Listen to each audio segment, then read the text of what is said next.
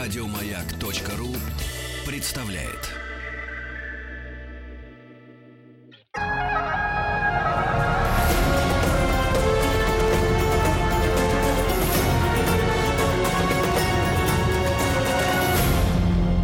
Дамасская сталь. Вот обратите внимание, друзья мои, действительно, э, мы честно провели э, в этом году все розыгрыши и всегда честно их проводим. А в международной политике вот так вот доверять Не партнерам, не стоит, не да. стоит, да, не стоит. И э, продолжаем мы разговор о э, Сирии, об истории этой страны, да. Хочу, уже... кстати говоря, в самом начале нашего сегодняшнего выпуска поблагодарить э, пресс-службу Министерства обороны, а воздушно-космические силы за прекрасный календарь, который э, называется, ну, практически так же, как и наша рубрика, называется он так, «Крепче дамасской стали» и посвящен летчикам воздушно-космических сил Российской Федерации. Высокоточный Можно я календарь. так. фотографирую? Да, да. Календарь. Ваш, ваш личный персональный, кстати, А, ждет мой? у меня в кабинете. Отлично. У вас в кабинете мой персональный. Ну, вы поговорите, я пойду календарь. Высокоточный Значит, календарь. э, на самом деле, конечно же, Виктор Анатольевич Надеин Раевский у нас сегодня в гостях. Виктор Анатольевич, доброе утро. Доброе утро. Спасибо вам огромное снова за то, что вы с нами и с наступающими вас праздниками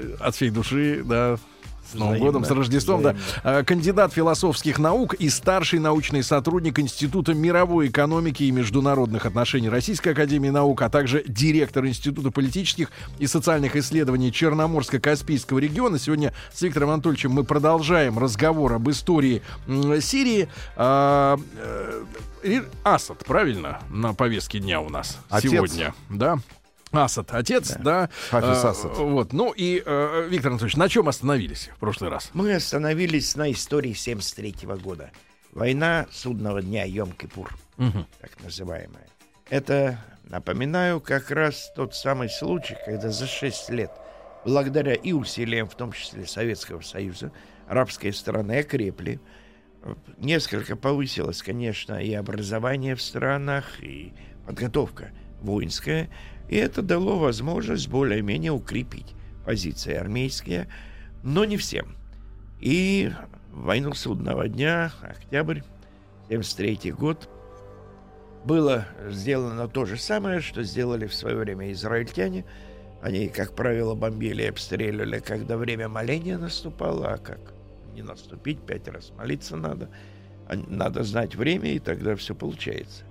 Здесь на сей раз были отпущены офицеры израильтянами с линии обороны в Египте, на Суэцком канале, и удар был нанесен арабами Сирией и Египтом именно в этот день, вовремя и продуманно.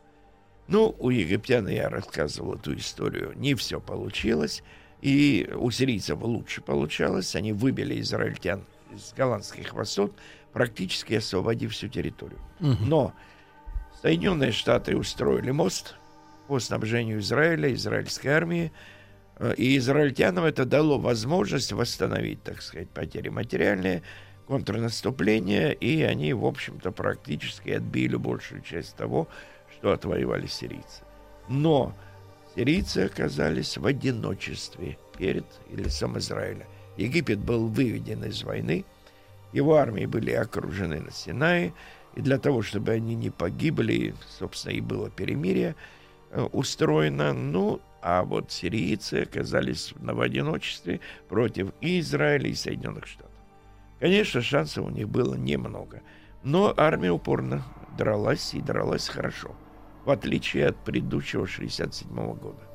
А затем уже последовали, когда стало ясно, что в этой ситуации дела довольно сложны, по настоянию Советского Союза, упорному настоянию все-таки достигли перемирия, и начались долгие, трудные переговоры.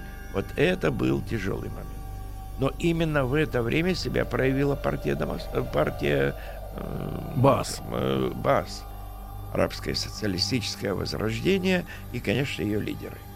И то движение, которое начал в свое время э, Хафиз Асад, отец нынешнего президента, он тогда был, он начинал карьеру летчика, военный летчик, и э, уже в то время он возглавлял военно-воздушные силы страны. Ну и вошел в политику. В политику он вошел э, с крайне интересными предложениями, начал движение по, по созданию, э, собственно, политической структуры страны, по очищению от рядов от рядов взяточников и так далее. Многие задачи там ставились. Ну и, конечно, по укреплению государственной собственности. Все-таки социалистическое возрождение. Были плановые органы введены, началось планирование, ну, как всегда, тех, кто начинает социализм. Виктор Анатольевич, после короткой рекламы, очень интересно, продолжим.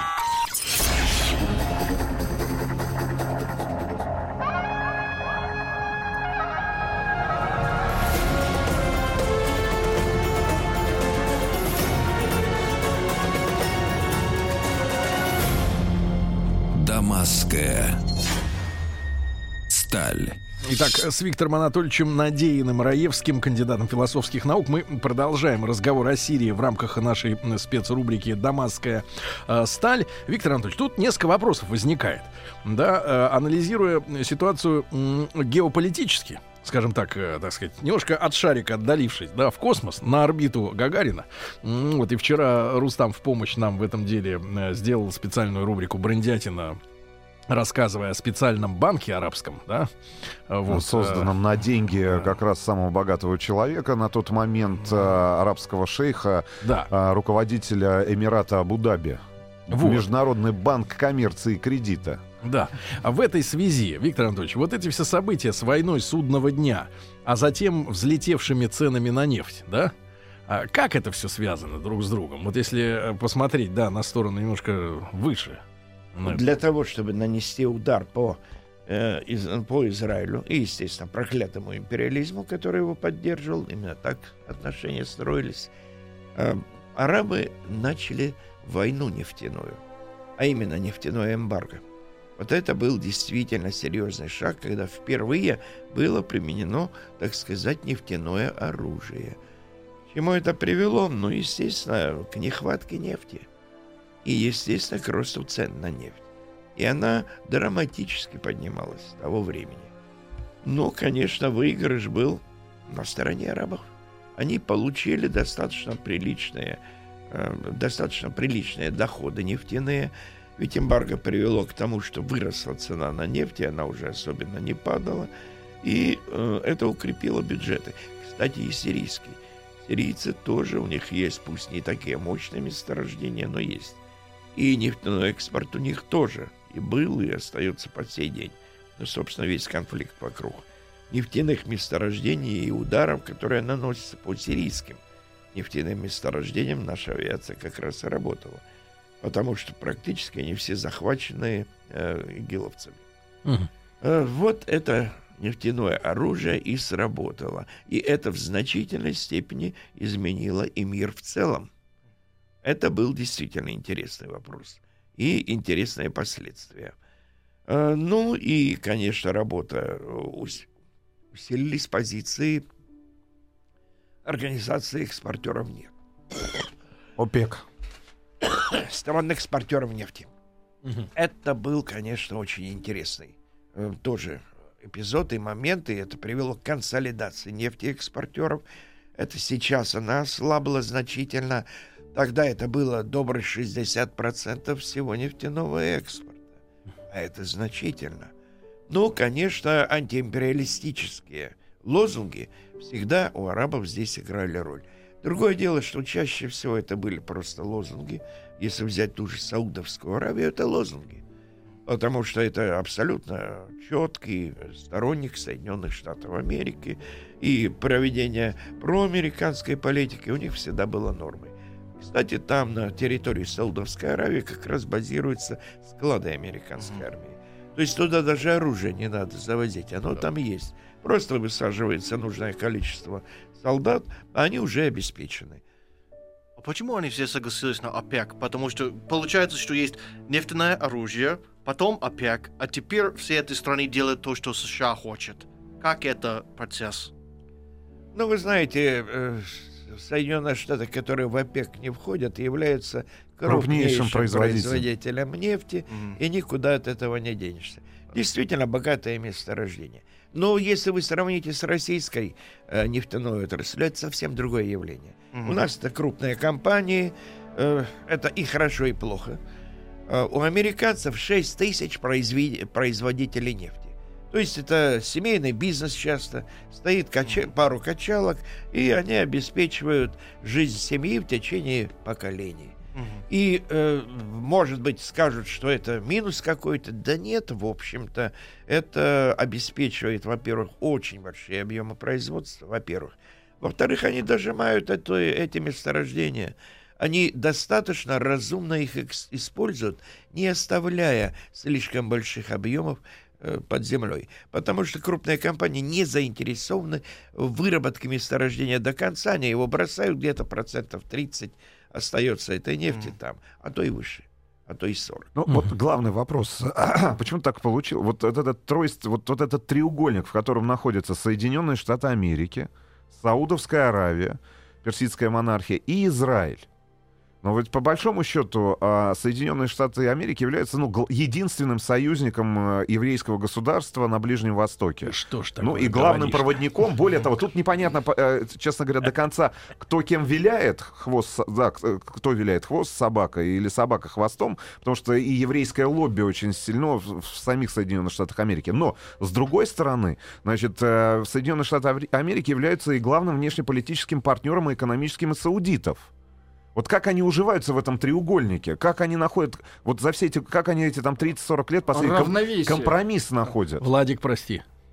Да, это вопрос действительно сложный. Вы совершенно правильно этот момент отметили.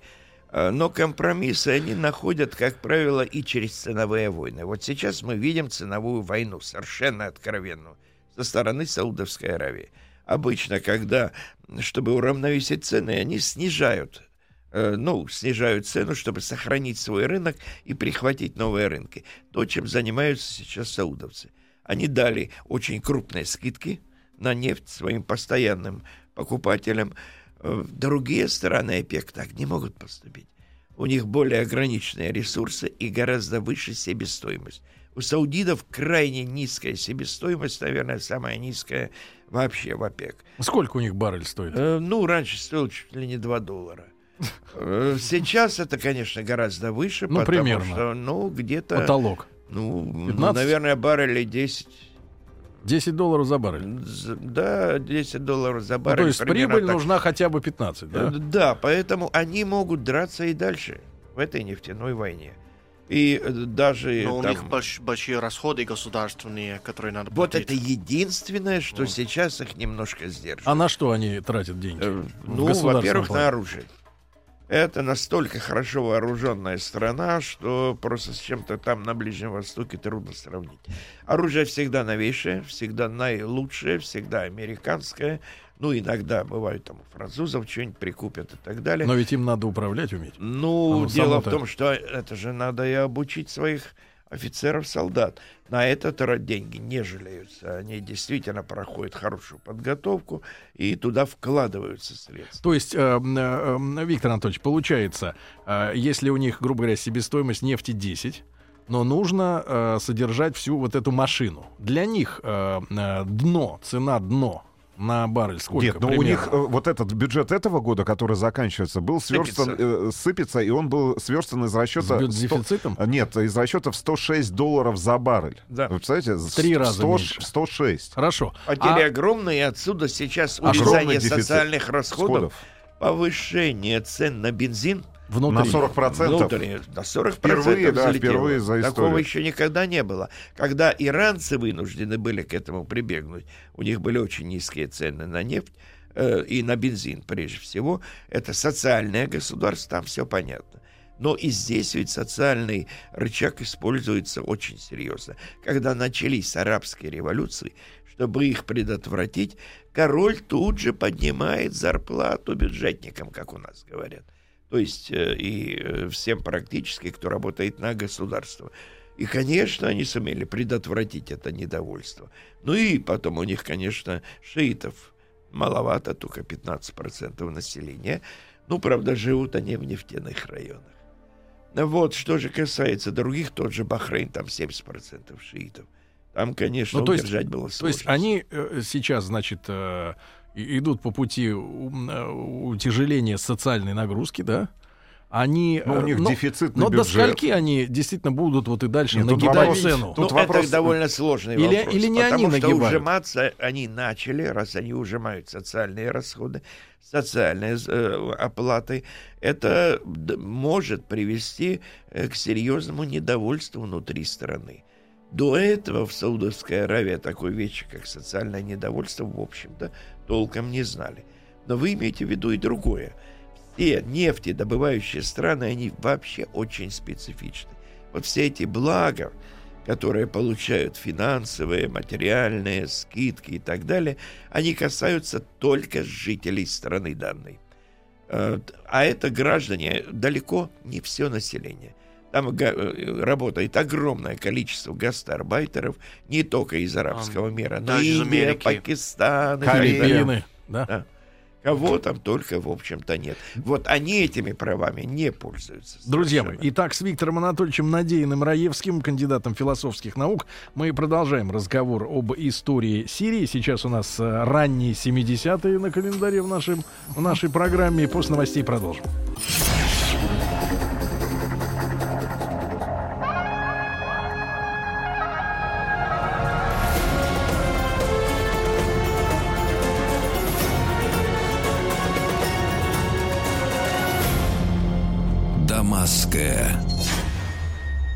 Сталь. Итак, друзья мои, в нашей студии Виктор Анатольевич Надеин Раевский, кандидат философских наук и старший научный сотрудник Института мировой экономики и международных отношений Российской Академии Наук, а равно директор Института политических и социальных исследований Черноморско-Каспийского региона. Мне кажется, в следующем году с Виктором Анатольевичем, как с Турцией, э, с Сирией, закончим, нужно сделать э, спецпроект «Саудиты» в режиме реального времени, чтобы понять, что как там во плоти демократии на Ближнем Востоке дела-то происходят. Э, Была кар- ка- картина хорошая тут опубликована, ну, в Инстаграме. Значит, э, женщины в Паранже, женщины, так понимаю, жены, э, кто там у них, султан, эмир, шейх в А, Саудовской. Аравии. Король, Король. Король, да. Вот, значит, это, значит, воплот демократии. А рядом в гражданской одежде жена Асада, а это, значит, вот диктаторская диктатура. Для сравнения, да. Значит, Виктор Анатольевич, э, понятно, что там, значит, экономическая ситуация, да, в, в Саудовской Аравии, но, э, тем не менее, 70-е годы, да, вот война судного дня завершена, отбросили обратно сирийцев, да, с захваченных э, этих, э, с, возвращенных территорий, да, обратно к себе, да. Что дальше происходит? Но сирийцы не прекратили войну. Ага. При этом была, э, ре- резолюция была принята Организацией Объединенных Наций. Конечно, Советский Союз тоже оказался здесь на месте и сыграл большую роль в том, чтобы давление оказывать на Израиль. То есть, э, вопреки позиции Соединенных Штатов, мы все время старались выступать именно на стороне арабов. И из, э, при этом э, сирийцы, хотя вроде бы как-то эти военные действия надо было прекратить, резолюция ООН была, но сирийцы начали войну на истощение. И они продолжали боевые действия здесь. Локальные они шли, обстрелы артиллерийские, э, но э, какое-то равновесие все-таки там установилось. И понадобилась миссия Генри Киссинджера, э, тогдашнего госсекретаря Соединенных Штатов, который, в общем-то, тоже вступил в это урегулирование, и удалось добиться уступок от Израиля. И Израиль часть голландских высот освободил, включая город Эль-Кунейтра. И в июне э, как раз 1974 года Хафиз Асад поднял сирийский флаг в Эль-Кунейтре.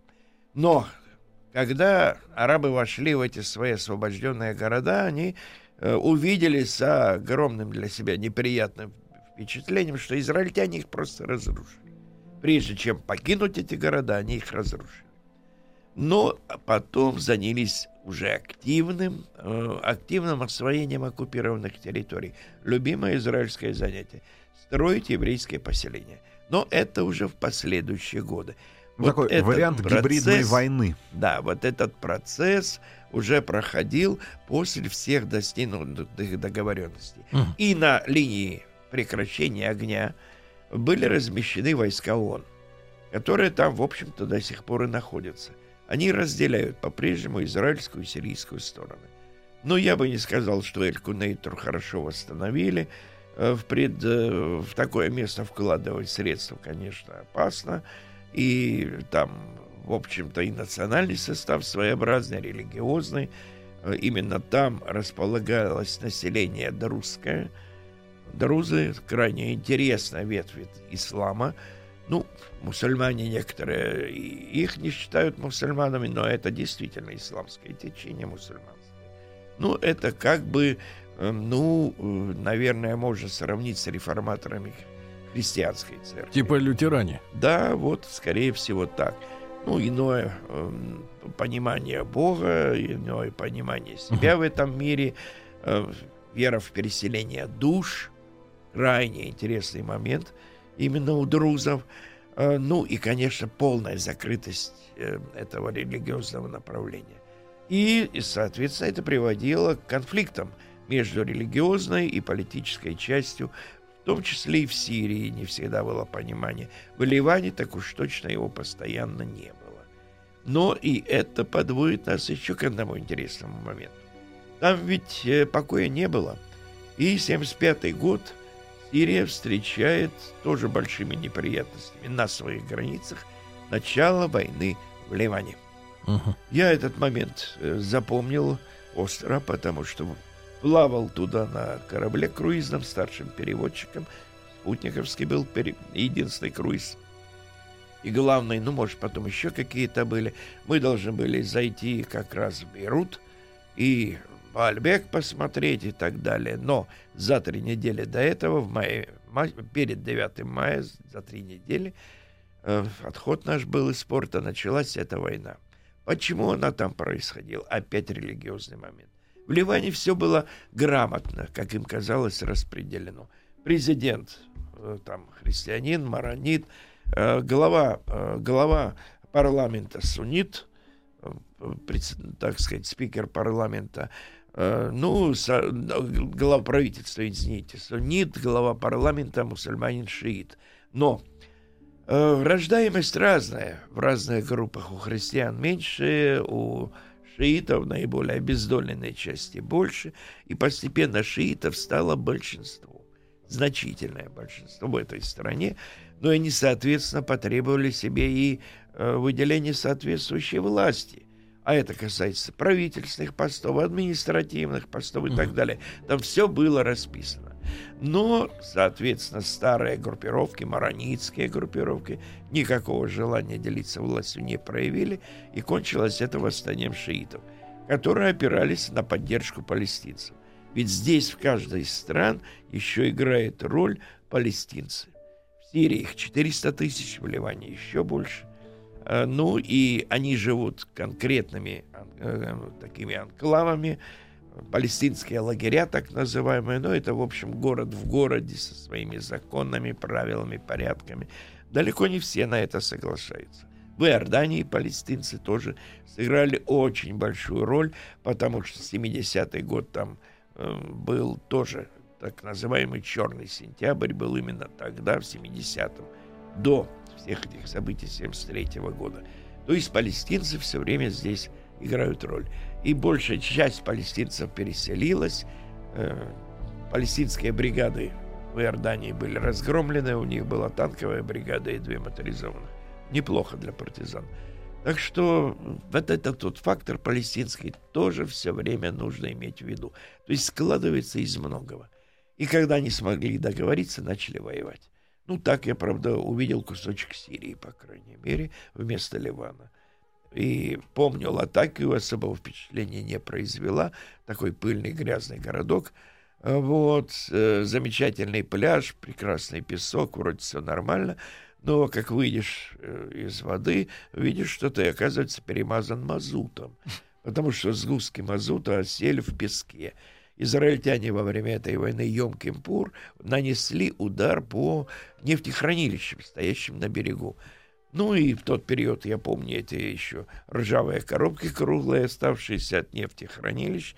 Ну, естественно, вся нефть в сгоревшем виде оказалась осевшей вниз. Они, конечно, чистили это все, но с малым успехом. И, конечно, прекрасный был город Алеппо. Алеп. Хабаровск. Северная столица, Очень- экономическая. Очень красивый город был. Вообще сегодняшние кадры, которые мы видим в репортажах и наших специальных корреспондентов телеканала «Россия-1» и иностранных журналистов и из Алеппо, и из других разрушенных городов, напоминают, честно говоря, съемочную площадку фантастического фильма «Постака- а- «Постапокалипсис». Это, это правда похоже на «Армагеддон», Потому что, ну, э- э- это просто не, даже не, не война на истребление, а война просто на уничтожение, вот э, за- даже Зачистка. за- за- зачистка возможности человеку воспроизводиться. Вот такое ощущение, что после атомного взрыва, да, причем, ну, понятное дело, применяется там обычное вооружение, но, конечно, Мгм. ужасные кадры. Да, это действительно так, потому что я помню, как восстанавливали там дворец еще времен крестоносцев. Э, В крепость везли на мулах камни, которые укладывались, восстанавливали они стены. Это все выглядело просто замечательно, потому что ну, один из древнейших городов, ну, естественно, Дамаск еще древнее, считается вообще самый древний город, крупный из, эт- и не только в этом регионе, а чуть ли не в мире вообще. Ну и Алеппо относится к тоже старым городам, очень древним. И город, конечно, многоконфессиональный, многонациональный, каких только общин там и нет. Ну, вы помните, мы говорили, что и даже армян ссылали именно в те районы, и в районы Сирии ссылали э, Турки. конвои, э, конвои османских турок, э, как раз туда отводили армян во время этого геноцида с 15 по... э, Он был, наверное, где-то года до 23-го, но именно колонны шли именно в сторону Сирии. И селили их и в районе Алеппо, и в пустыне Дейр-эз-Зор.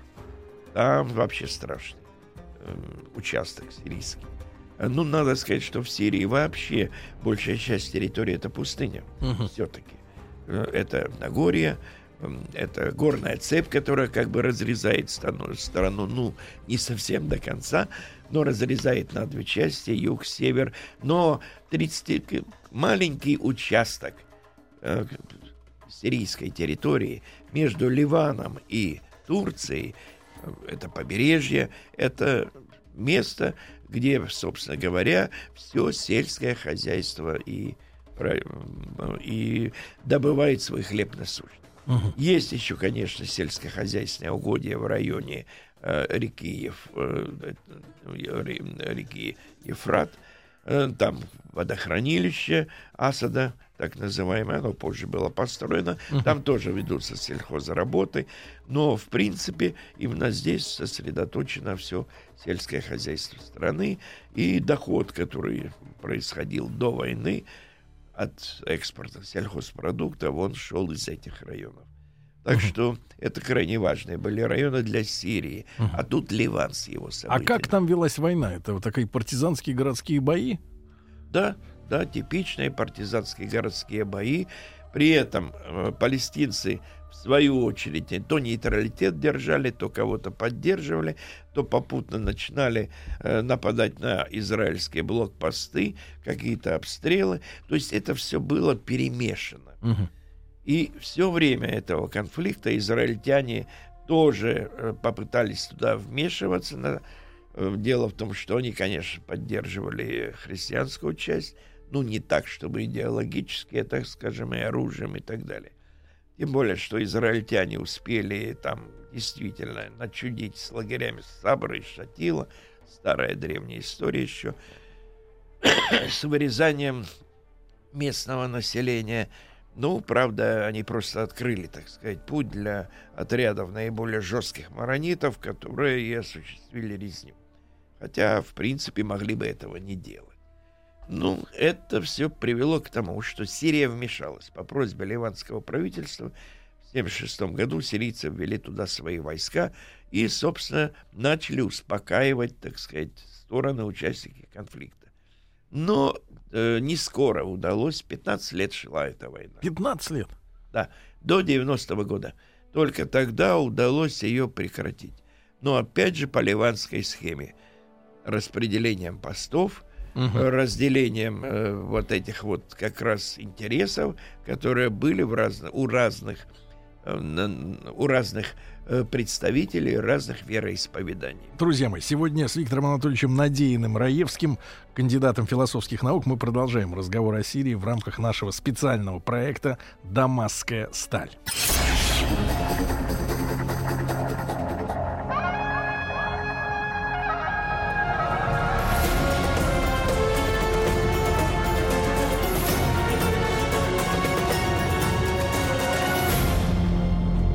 Дамасская сталь. Итак, продолжаем разговор э, о Сирии в рамках э, проектов «Дамасская сталь». Асад в это время чем занимается? Ну, собственно говоря, он руководит страной, командует вооруженными силами. Он ведь начал в свое время вот это замечательное движение, э, исправление, и они действительно, это имело успех. А в 71 году он становится президентом, в 71 году за него проголосовало большинство избирателей. Да, действительно, вот э, Асады все время приходят к власти путем выборов всенародных. Ну, правда, конечно, без альтернативных, как правило. Последние только выборы были с альтернативными кандидатами, но это им не помогло кандидатам.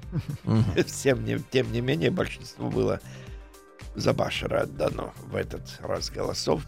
И Асад, конечно, в какой-то степени стал и символом страны, символом победы над Израилем, ведь э, то, что Израиль вернул часть голландских высот, значительную, для населения это была победа, они действительно ее праздновали как таковую, и, естественно, приписывали Асаду этот успех.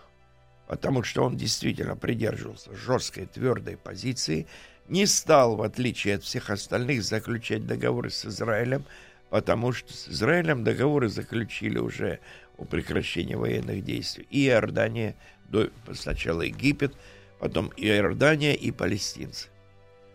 Но палестинцы, естественно, иорданские. Там палестинцы тоже разные везде, и в каждой стране свои. Но и Сирия с Ливаном упорно отказались подписывать какие бы ни было соглашения э, с израильтянами. Ну, вы помните, сем- э, Анвар Садат это 78 год они заключили тогда это соглашение. Ну, а, э, соответственно, здесь уже играло роль и другое. Ну, казалось бы, ну что э, в Сирии? Ну, строительство их своеобразного социализма. Это было, это предприятия были, конечно, взяты под контроль государства, но при Асаде он дал и какие-то определенные послабления частному сектору. Э, Во-первых, их э, дали возможность и брать займы. Ну, правда, ориентировали и постепенно свели все на то, что частник мог брать займы у государственных банков. Ну, сами понимаете, для коррупции хороший момент, но тем не менее. Э, Дали послабление налоговые определенные, потом, правда, ужесточали. То есть там политика не была однозначной. Но к чему это привело? Оживилась экономическая жизнь страны. И благодаря тому, что как раз предоставили большую свободу государственным предприятиям, это все привело к оживлению экономической жизни, укреплению э, позиций правительства. Но не во всем. Э, не во всем, потому что уже тогда противников у Асада хватало.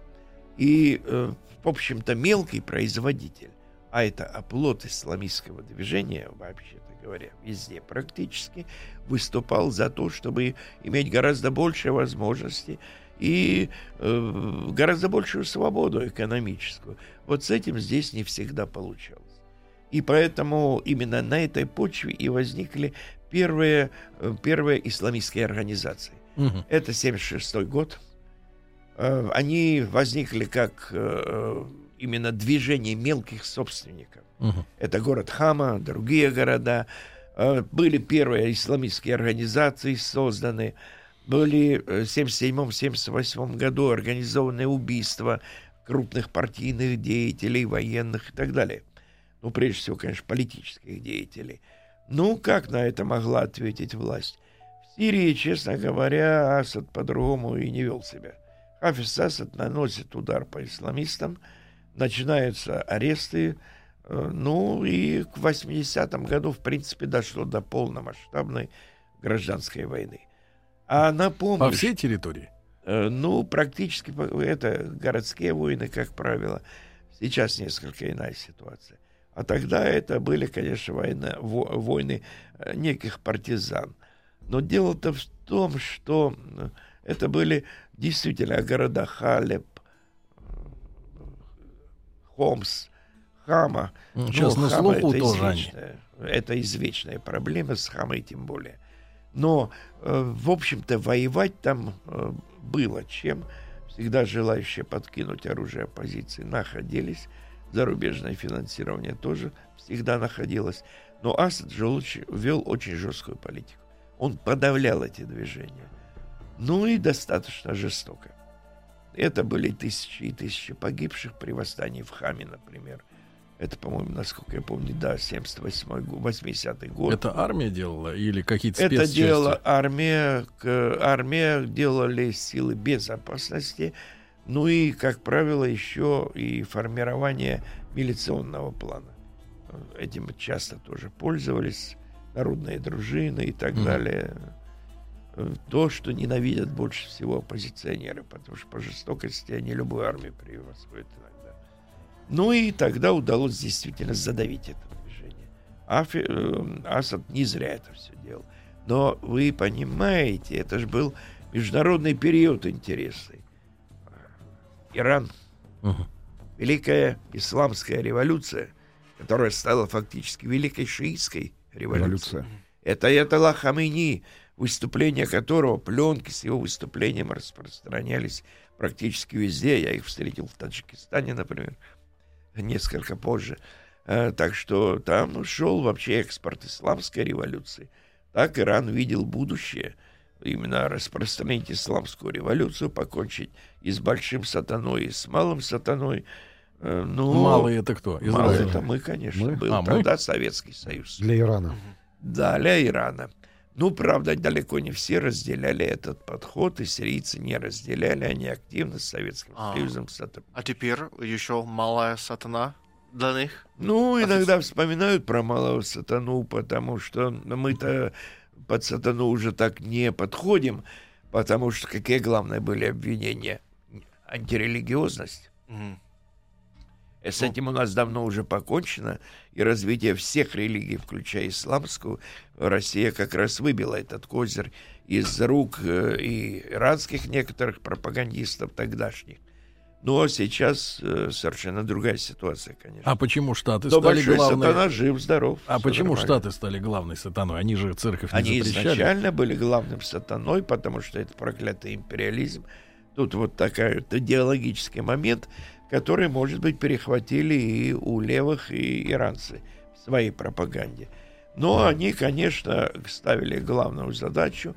Они переориентировали все на войну с Израилем после революции, на борьбу с Израилем, не признавая Израиль категорически, и иначе как сионистское образование они его и не называли. Мгм. Ну, собственно говоря, терминология, которой пользовался тот же Асад.